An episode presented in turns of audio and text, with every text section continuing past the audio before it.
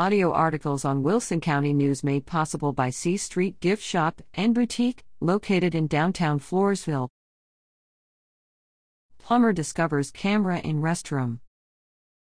An employee at a chemical distribution company in Elmendorf was arrested August 9 after hiding a video camera in a women's restroom at the site.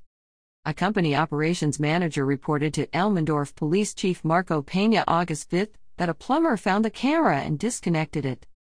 Pena discovered that the memory card in the camera had recorded a man, later identified as 66 year old Richard Aguilera of San Antonio, installing the camera in the restroom.